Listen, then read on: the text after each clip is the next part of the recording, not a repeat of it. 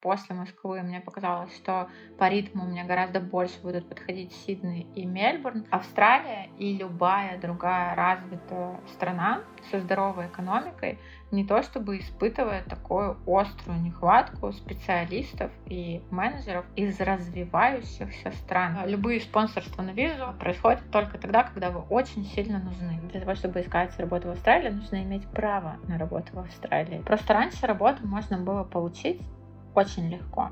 Сейчас для того, чтобы получить работу, нужно немножко поднапрячься. А мы с командой тем временем готовим для вас новогодние подарки, новогодние сюрпризы и новогодний адвент-календарь.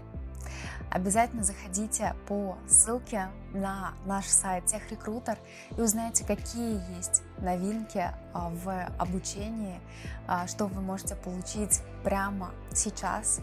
И заходите в наш телеграм-канал, там вас ждет уже большое количество разных новостей, полезных фишек, полезных сервисов, ресурсов, которые вы прямо сейчас сможете использовать в своей работе и быстрее закрывать вакансии.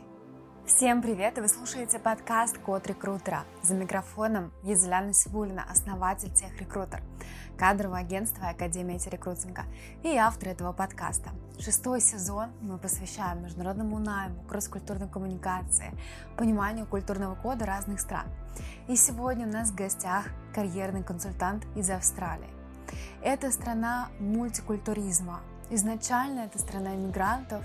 Это сыграло важную роль в формировании современной австралийской культуры. Сюда входят люди из Европы, из Азии и других регионов мира, что обеспечивает довольно широкий спектр культурных традиций и языков. Австралийцы ценят личное пространство и независимость, что может проявляться в их поведении и в образе жизни. Давайте узнаем, так ли это у человека, который живет в этой стране и глубоко погружен в среду. И сегодня у нас в гостях Анна Писарева, карьерный консультант из Австралии, более двенадцать лет в теме эйч ар и автор блога Work Internationally. Аня, привет! Привет, привет, спасибо, что позвала. Очень рада сегодня с тобой поговорить и рада буду ответить на вопросы в комментариях твоих подписчиков, если они будут. Во-первых, большое спасибо, что ты с нами. Мы сегодня записываем действительно как будто из разных вселенных. Ты сейчас в Австралии, в Мельбурне, я сейчас в Италии, в Милане, поэтому это очень здорово, что у нас получилось в связи с разницей временем и так далее, с нашей занятостью. Первый, наверное, самый очевидный вопрос, почему именно Австралия? Как так получилось? Я думала с две тысячи двадцатого года про эм би эй или про еще какой-то мастерс в Австралии или в Новой Зеландии. Я была в обеих странах, и ну, мне хотелось получить какое-то фундаментальное образование и через него построить свою эмиграцию, попробовать еще пожить где-то и посмотреть, будет ли мне нравится быть не просто туристом, а ассимилироваться. Вот, и я выбрала все-таки для себя Австралию, потому что после Москвы мне показалось, что по ритму мне гораздо больше будут подходить Сидней и Мельбурн, чем единственный миллионник Новой Зеландии Окленд. Она все-таки гораздо более размеренная. И мне в тот момент подумалось, что, возможно, мой лайфстайл — это больше про Австралию. Вот. Так случился Мельбурн. Я начала готовиться к поступлению, отобрала программы, в общем-то, только в Мельбурне, даже не в Сиднее. И вот. В конце концов попала сюда, да, через, через полтора года. А, ну, про лайфстайл мы еще а, затронем. Сейчас очень интересно а, затронуть ту тему, когда ты при переезде, насколько понимаю, тебе пришлось немножечко опуститься по карьерной лестнице. С чем это связано? В принципе, это довольно логично, но давай тоже для наших слушателей я немножечко раскроем, почему так сложилось, не было вакансий, возможно, или где-то не хватало скиллов, была разница большая с предыдущим опытом в российских компаниях и требований Австралии. Это хороший вопрос, и он довольно неочевидный для тех, кто пока еще сам не эмигрировал или глубоко не нырял в эту тему и не понимает, как все будет применять, да, как бы свои скиллы. Австралия и любая другая развитая страна со здоровой экономикой не то чтобы испытывая такую острую нехватку специалистов и менеджеров из развивающихся стран. Будем так ласково называть на сегодняшний день Россию развивающейся страной. Приехать эйч ар-директором, да, а здесь ну такой спойлер, надо еще сказать, потому что это как бы немножко даже вопрос из ниоткуда, наверное, не очень понятно, да, типа, что в моем случае означало понижение, да, и дауншифтинг должности. Я в России была м, директором по персоналу с две тысячи тринадцатого года, кажется, с две тысячи тринадцатого года. А, и уезжала я из России в две тысячи двадцать втором году, да, то есть последние, ну, очень грубо, если сказать, последние десять лет. Последние два с половиной года я работала в хоккейном клубе «Авангард». Это был очень такой яркий проект и амбициозный. Но в тот момент, когда я начала думать про иммиграцию, когда я начала смотреть вообще, да, на карьерные пути людей, которые иммигрируют, я как начала сразу думать о том, чем я смогу в иммиграции еще параллельно, например, зарабатывать. Во-первых, пока я буду учиться, потому что это достаточно сильная нагрузка, учиться фулл-тайм, работать фулл-тайм. И вообще думать о том, как скоро я найду работу, когда я окажусь в Австралии. Не директором по персоналу, потому что, да, вот это то, с чего я начала, да, снова там к этому вернемся.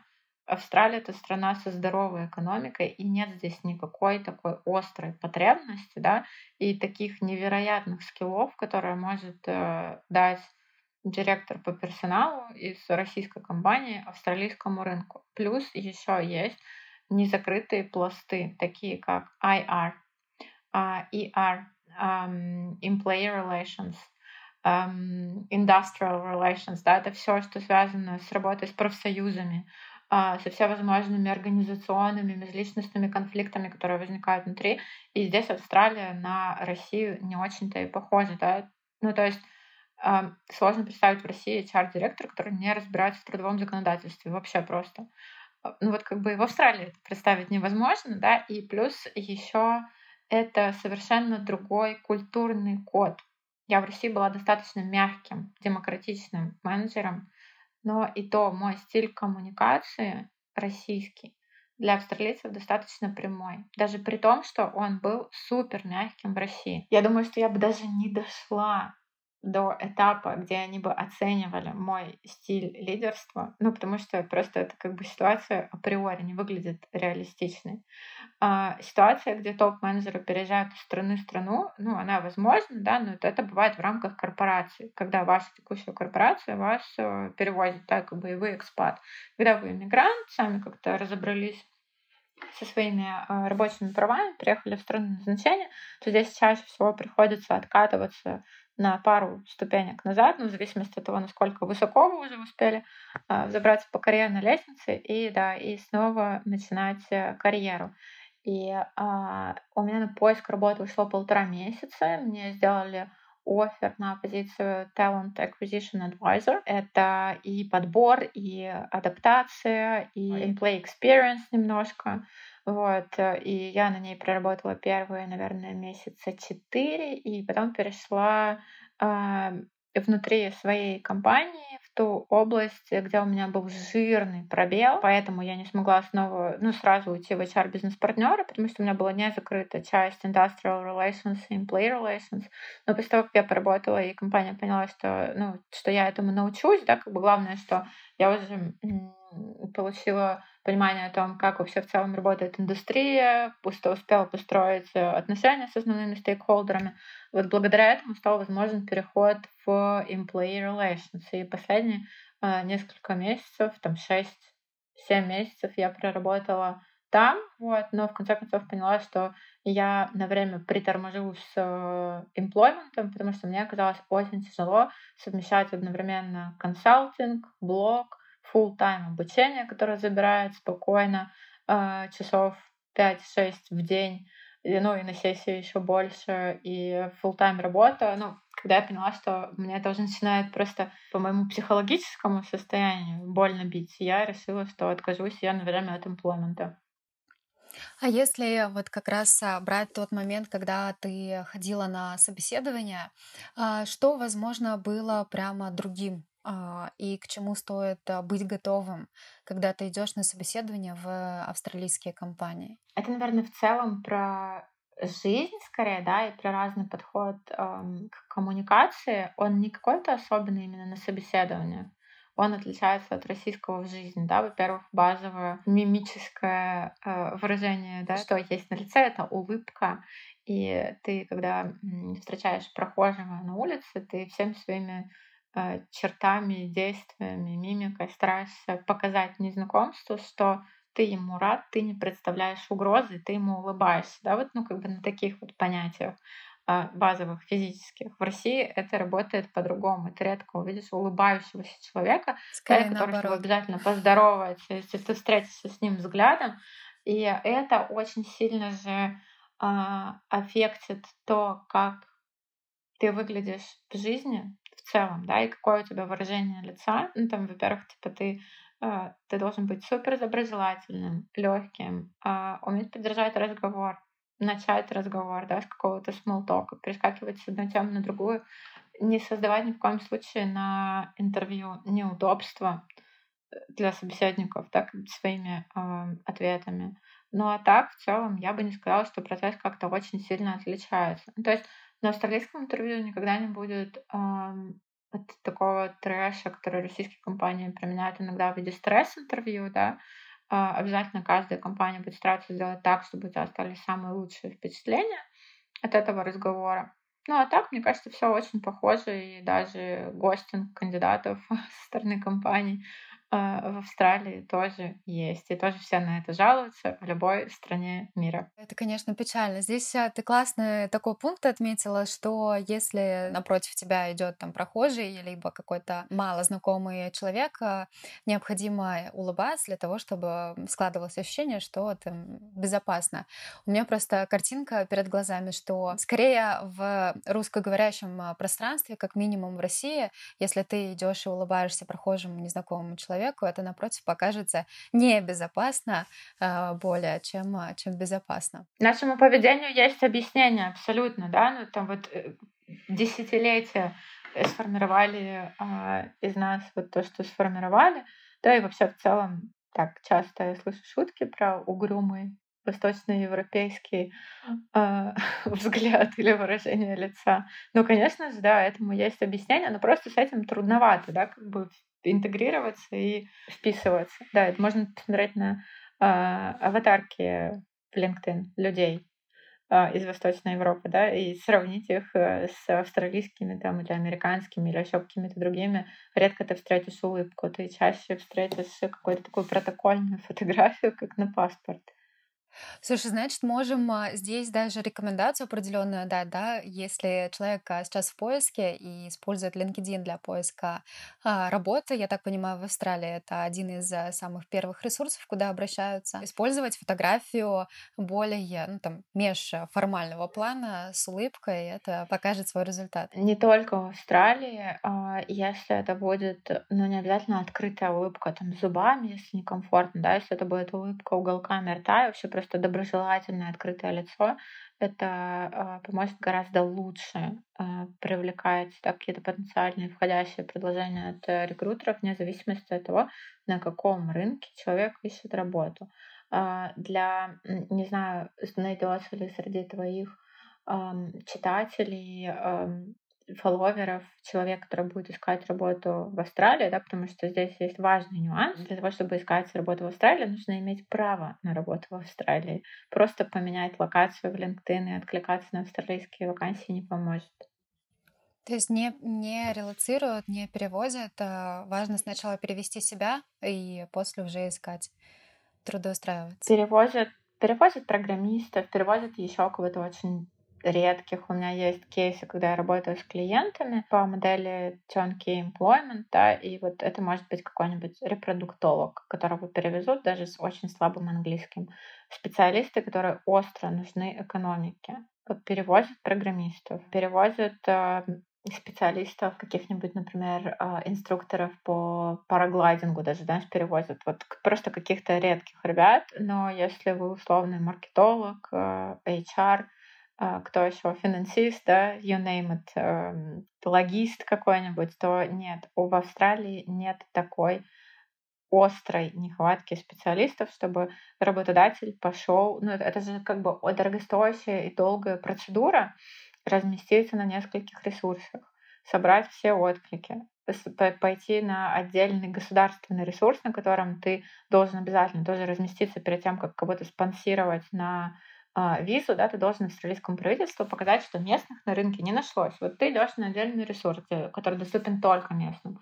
Там тоже размещаешься, тоже ты тут все собираешь, эту доказательную базу, потом проходишь с кандидатом путь по подтверждению его квалификации, а если зарплата не дотягивает до определенного там потолка отсечения, то еще английский нужно пойти сдать. Ну, то есть, как бы это достаточно э, трудоемко. И если нет глобального э, шортаджа, то работодатель делать это не будет. Да? Здесь нужно там, себя отдавать отчет в этом. Ну, как, в общем-то, и в любой стране. Э, любые спонсорства на визу происходит только тогда, когда вы очень сильно нужны. Как и в любых других странах. Есть определенная квота на релокацию, то же самое, как европейские страны, да, есть Blue Card, там тоже есть квоты в количестве людей и в количестве денег, которые нужно минимально дать для релокации каких-то уникальных специалистов. Если мы говорим про позицию Talent Acquisition Manager, сколько чаще всего приходится пройти собеседований для того, чтобы прийти уже к финалу и получить оффер? Здесь позиция, это не позиция менеджера, да, сразу давай поправимся, потому что э, в развитых странах и в Европе тоже э, менеджером называется человек, который будет управлять людьми, да, как бы вот people, ну, э, менеджер предполагает people management. Э, это была позиция Talent Acquisition Advisor. И здесь нет каких-то кардинальных отличий по процессу до тех пор, пока ты не добрался до топовой позиции. С позиции специалистов и позиции middle-менеджеров примерно одинаковым образом собеседуются, оцениваются и проходят через похожие этапы. Это будет фон-скрининг с рекрутером двадцатиминутный, на котором будет одинаковый всегда набор вопросов, вне зависимости от того, в какой стране вы ищете работу. Они все повторяются. Если все хорошо, то потом будет панельное интервью, на котором будет присутствовать, как правило, три сотрудника, руководитель, еще кто-то из команды и еще кто-то из эйч ар. Они все будут с набором одинаковых вопросов и будут эти одинаковые вопросы задавать всем кандидатам, для того, чтобы, ну, которые будут на эту позицию собеседоваться и оцениваться, для того, чтобы исключить байс, да, чтобы э, не было такого, что кому-то просто повезло, да, и вот ему задали там такой вопрос, которым он был асом. Нет, всем будут задавать одинаковые вопросы.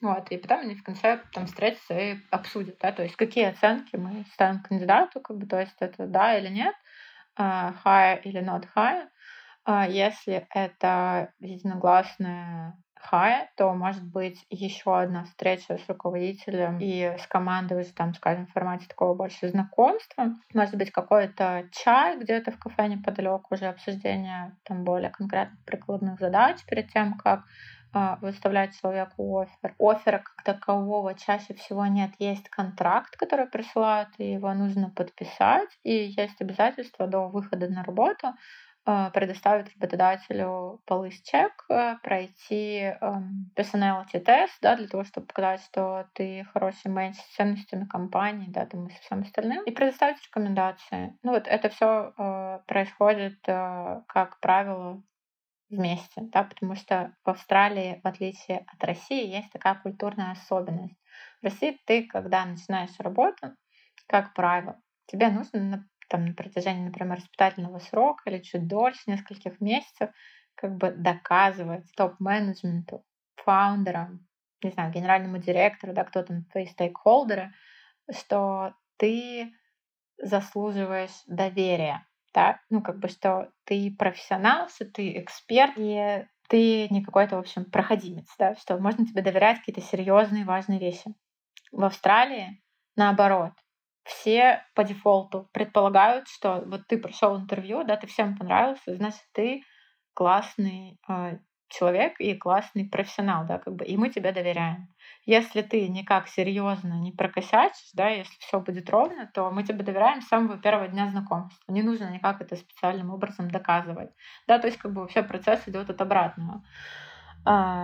Поэтому все эти вещи обычно работают вместе, да, весь этот запрос полис чеков и референсов происходит одновременно с тем, что тебе отправляют контракт. Интересно, чем это ознаменовано? Это культурная особенность, то есть за счет того, что э, ребята исключают э, байс какие-то, да, бессознательные, где-то интуицию исключают за счет э, своей структурности. Это помогает э, выстроить более доверительные отношения сразу уже с первых дней. Знаешь, я думаю, что это статистика. Да, что это просто накопленный опыт. Что вряд ли корпорации, работала в большой компании, э, что они полагаются на интуицию в таких вопросах. Во-первых, это не массовая должность. Это работает только для белых воротничков. Это была отрасль healthcare, aged care, и там достаточно большое количество работает синих воротничков, и с ними по-другому. И там никакого нет контракта перед тем, как ты пока еще не пришел полис чек, не показал, что у тебя есть еще всякие там разные сертификаты, что ты работаешь в отрасли, всякие там эн ди эй эс, clearance, но это будет как набор слов просто, да, неважно.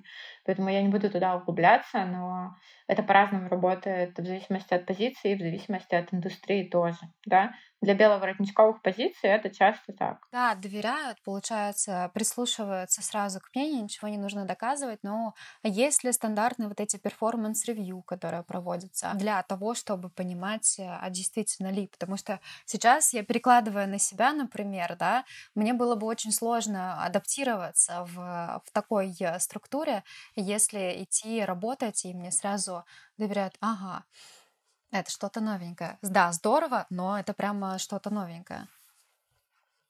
Они занимаются твоей адаптацией. Так у меня тоже никогда не было в России. Даже самых каких-то младших ролей после университета, когда я там только начинала работать там, в эм тэ эс каким-нибудь специалистом по эйч ар, чаще всего это было так. Вот, например, мой эн тэ эс начинался с того, что я приходила на декретную должность девочки, и все процессы были так устроены, что работодатель не может позволить себе держать двух человек на одной ставке, типа технически. Она ушла в декрет сегодня, и завтра я начала работу. И меня как-то мой менеджер адаптировал на протяжении двух дней, но этого, конечно, было недостаточно. Самая мягкая адаптация у меня была в Австралии. И не потому, что я из России, да, и что у меня эта культура в новинку, потому что так были выстроены процессы, да, это э, постоянно такие чекапы с руководителем на тему того, что происходит, вообще ты ок или ты не ок, да, как бы это постепенное добавление загрузки, э, это встречи с целой кучей всяких разных людей в команде, да, а у меня это не руководящая должность была, для того, что мне там нужно было необходимость со всеми познакомиться, послушать про стратегию. Со своим эйч ар-директором я встречалась раз в неделю в течение первых двух месяцев для того, чтобы познакомиться с ней тоже не только как с профессионалом, да, и как с управленцем, но и как с человеком, да, и мы сидели, разговаривали о том, что происходит в семье, да, разговаривали про детство, про одну бизнес-школу, в которой она тоже училась на моей же программе. Это, в общем, тоже было таким хорошим, соединяющим моментом. Во время интервью она была членом э, панельного интервью, когда меня собеседовали. И как бы, да, это было классно сказать, что я учусь в Лотроп, и она такая, я тоже училась в Лотроп, и сразу типа, что у тебя было здесь и здесь. Кажется, что при массиве таких встреч, э, при адаптации необходима какая-то аналитика. Проводят ли они в компаниях в Австралии такие штуки, считают ли эффективность этих методов? Или это просто как действительно как культурный код, это встроено, и нет необходимости уже эти процессы замерять и проверять эффективность?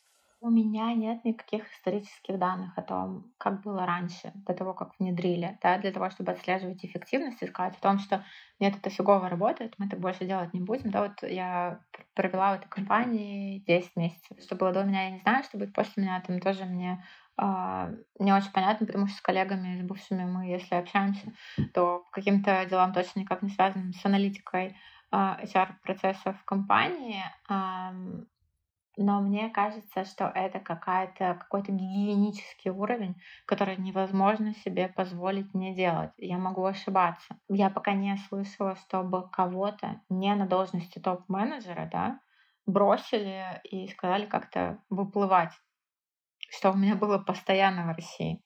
Вот. Здесь я не очень-то часто слышу про такой опыт. Слышу от своего бойфренда, но он генеральный менеджер. И если генеральный менеджер, то это уже, в общем, в любой стране предполагает как бы определенный уровень автономности, да, что как бы тебе платят большие деньги, ты приходишь, сразу впрягаешься, начинаешь разруливать всякие разные проблемы. Моя бывшая компания точно считала показатели текучести, текучести на испытательном сроке, годовой текучести персонала, отдельно белые воротнички от синих воротничков, да. Но никогда не было разговора о том, что что-то мы очень много времени тратим на онбординг, давайте как-то его сократим. Да, ну кажется, что здесь, да, но на онбординг невозможно потратить много времени, его всегда хочется дать больше, соответственно, это влияет в любом случае на эффективность сотрудника, чем больше он знает, чем больше он понимает, тем быстрее он просто включится в процесс и даст свой итоговый результат, перформанс для компании и заработает, собственно, денег. Про Австралию ты сказала, что очень похожие вообще в целом коммуникации, вне зависимости от улыбчивости, открытости и так далее. А что с высокой контекстностью?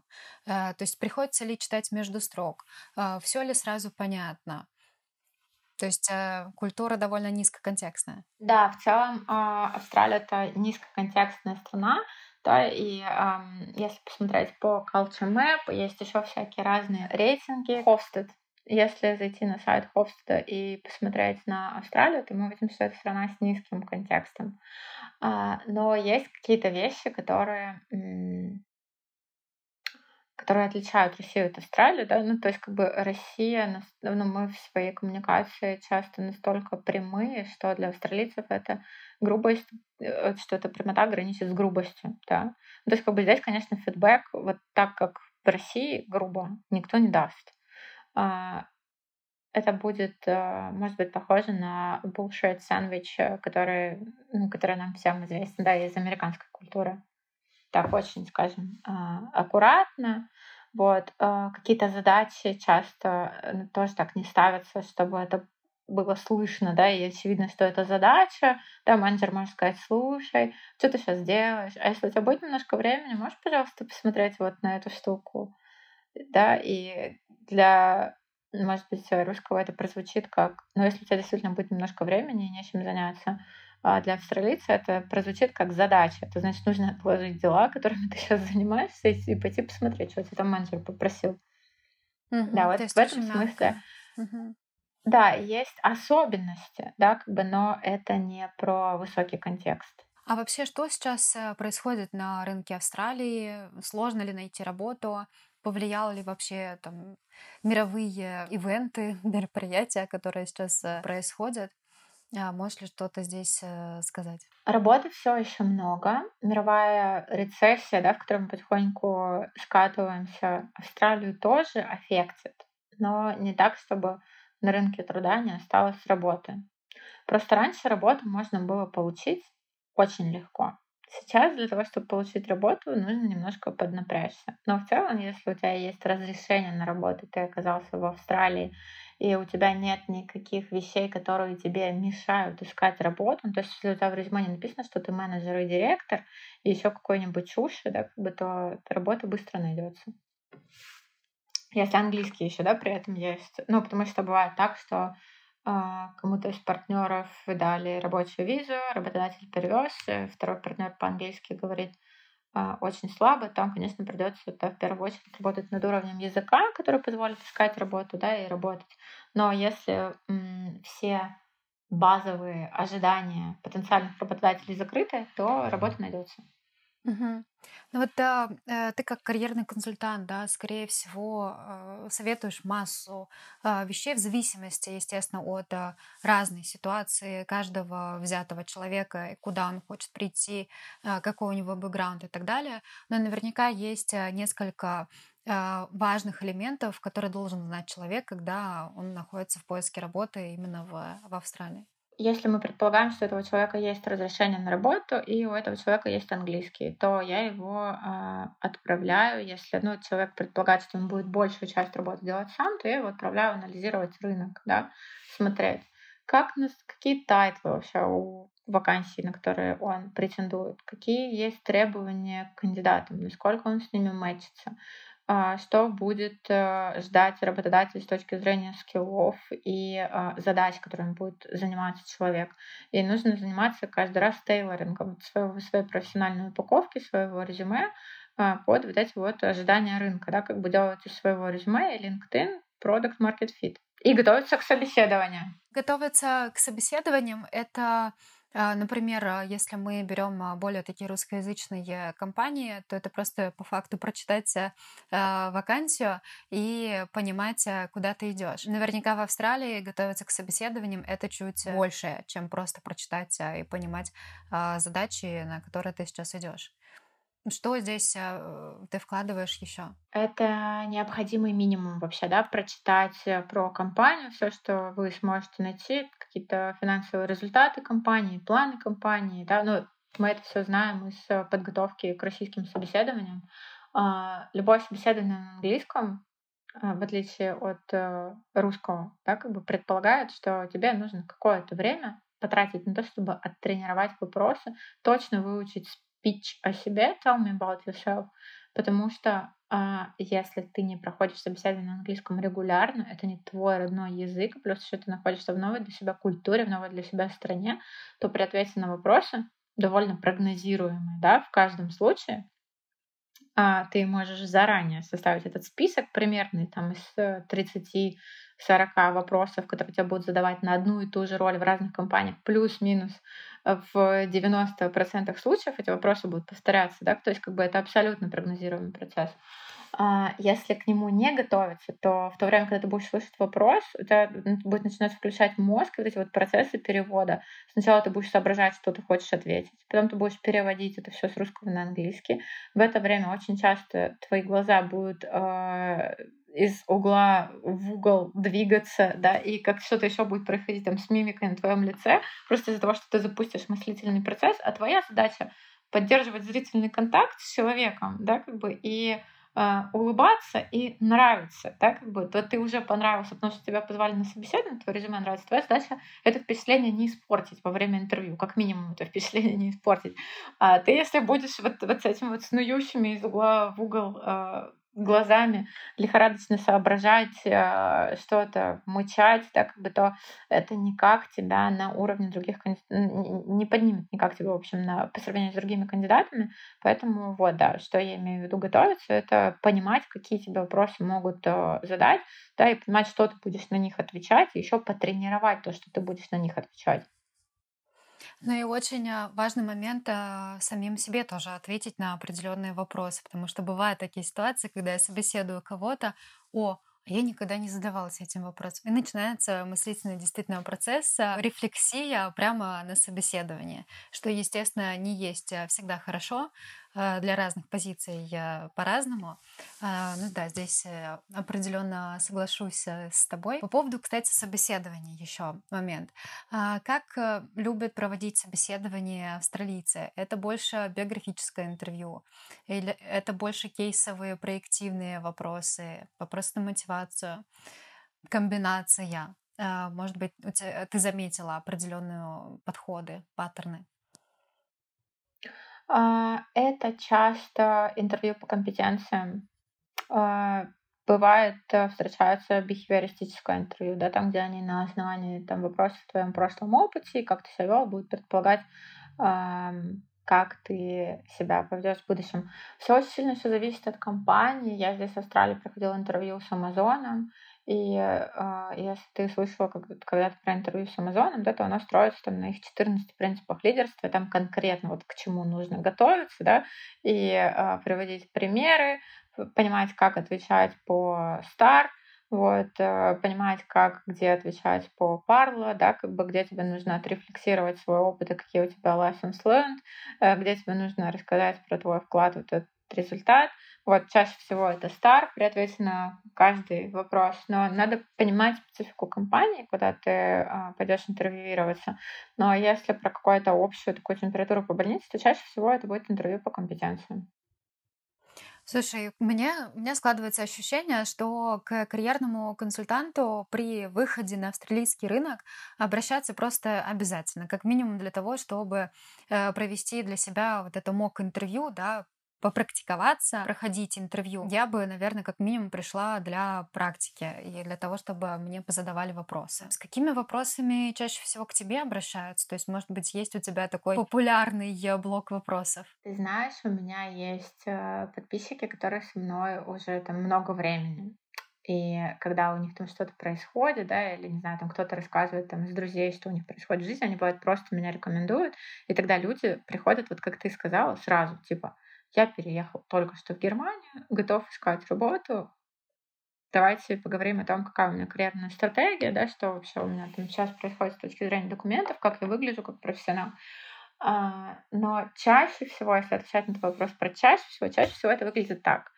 Это запрос в директ с сообщением о том, что: знаете, я восемь месяцев ищу работу, пока у меня одни отказы и ни одного приглашения на интервью нет. И человек, например, скидывает ссылку на свой LinkedIn. И вот ты когда переходишь по ссылке на LinkedIn, там как бы сразу понятно по профилю, почему человеку отказывают. Да, как бы.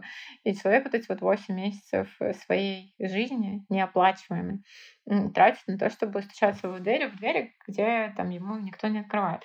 Мы пока еще не пришли с точки зрения культуры обращения к помогающим специалистам какую-то проактивную, да, область. Я не знаю, почему. Может быть, это потому что достаточно молодая профессия, да, и такая еще не очень известная. Может быть, потому что русский человек э, очень часто привык все делать сам, да, типа, что я там сам резюме не напишу, да, я не знаю, какая мотивация.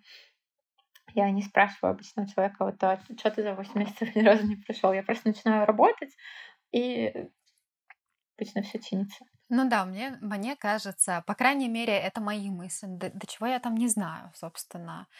Пойду сама, пройду, все сделаю. Особенно сейчас с чатом джи пи ти, который тебе может подсказать все.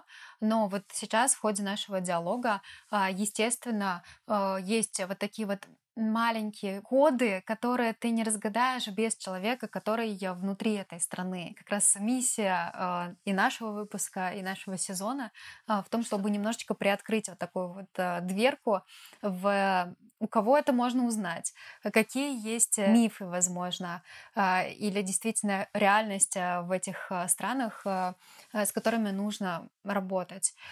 Куда нужно посмотреть? Да, что такого необычного есть? Для того, чтобы пользоваться чатом джи пи ти, нужно хорошо знать язык. Ну, то есть у тебя должно быть какое-то чувство языка, потому что чат джи пи ти — это американский по дефолту продукт.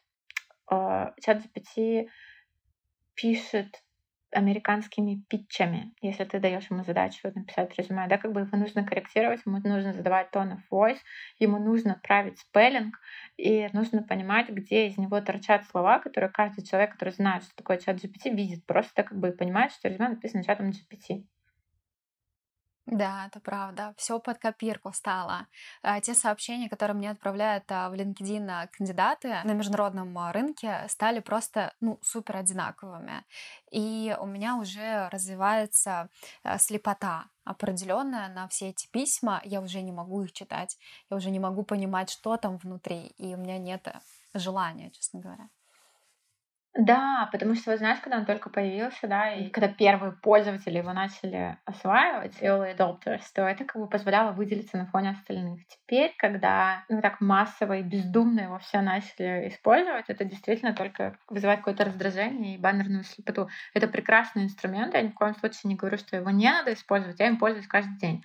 Но как бы ChatGPT — это зеркало, да, как бы это как бы зеркало, и это абсолютный показатель интеллекта человека и как бы вообще понимания человека, понимания индустрии, которая с ним работает, что результат будет напрямую зависеть от того, как сформирован промпт. Да, да, да. Плюс ко всему, вот ты здесь очень важный момент отметила, что LinkedIn у одного человека в одной стране будет сильно отличаться от LinkedIn профиля человека в другой стране. Это тоже важно понимать. Для того, чтобы переходить в другую страну, нужно переделывать под тот контекст, под тот культурный код, который есть и который более привычен для всех людей, которые занимаются наймом, поиском кандидатов. Даже, ты знаешь, дело не в культурном коде, дело в каких-то особенностях рынка. Да, потому что, например, в некоторых европейских странах, в Австралии, в США от продакт-оунера, от продакт-менеджера будут ожидать просто разных вещей. Да? И кому-то важно растить базу пользователей, кому-то важно растить средний чек. Для кого-то продакт-менеджер вообще за эти задачи не отвечает. Ну, то есть нужно просто анализировать рынок каждый раз. И с точки зрения того, как там все описано культурным кодом, мне кажется, если базово писать все британским и английским, это будет подходить с точки зрения англоязычного резюме. Для штатов, да, нужно будет поправки делать, но так как бы базовый уровень британского английского и tone of voice будет подходить прекрасно для Англии, для Канады, для Австралии, для Новой Зеландии, для Южной Африки, для стран Западной Европы. Но вот то, что там уже будет внутри, да, что вообще на рынке, ну как бы тайтл называется, что человек делает, это, конечно, нужно каждый раз анализировать, прежде чем на рынок идти, да, и нет как бы такого базового резюме, которое можно натянуть на любую страну. Кстати, не к сожалению, а даже к счастью, таким образом мы, как минимум, рекрутеры и те люди, которые занимаются поиском этих специалистов, понимают, кого, собственно, нанимать, кого смотреть. Потому что я, честно говоря, не помню, сколько миллионов пользователей на LinkedIn, но это огромное количество. Если бы все были одного плана, то было бы дико сложно выделяться и приходилось бы придумывать в любом случае что-то новое. Аль, мы с тобой поговорили про огромное количество советов, рекомендаций тем людям, которым хочется выходить и на австралийский рынок, и затронули тоже международный рынок. Может быть, у тебя есть вот прям один какой-то совет или напутствие тому человеку, кто сейчас выходит на международный рынок? Что бы это было? Заниматься анализом рынка, не пренебрегать помощью специалистов. Если вы можете найти карьерного консультанта в стране, куда вы едете, да, у которого там есть глубокая экспертиза, то идти общаться, это экономит и много времени, и много денег, да, каждый месяц нетрудоустройство. Это минус X тысяч долларов э, в вашем кошельке, поэтому лучше, конечно, этого избежать, пообщаться сразу с профессионалом. Всем учить английский, ну или язык страны еще параллельно, куда вы хотите ехать. Большое тебе спасибо. Кажется, что мы приоткрыли завесу такую э, тяжелую, другой совершенно вселенной э, Австралии. Она для нас такая далекая и совершенно где-то непонятная, только из фильмов. Большое тебе спасибо за то, что ты поделилась своим опытом, своими рекомендациями. И я уверена, что гостям, нашим слушателям не только понравилось, но они забрали для себя э, важные рекомендации и советы. Да, я надеюсь, что было полезно. Еще раз большое спасибо, что пригласила. Было очень интересно поговорить. А мы с нашими слушателями услышимся и увидимся в следующих эпизодах нашего подкаста.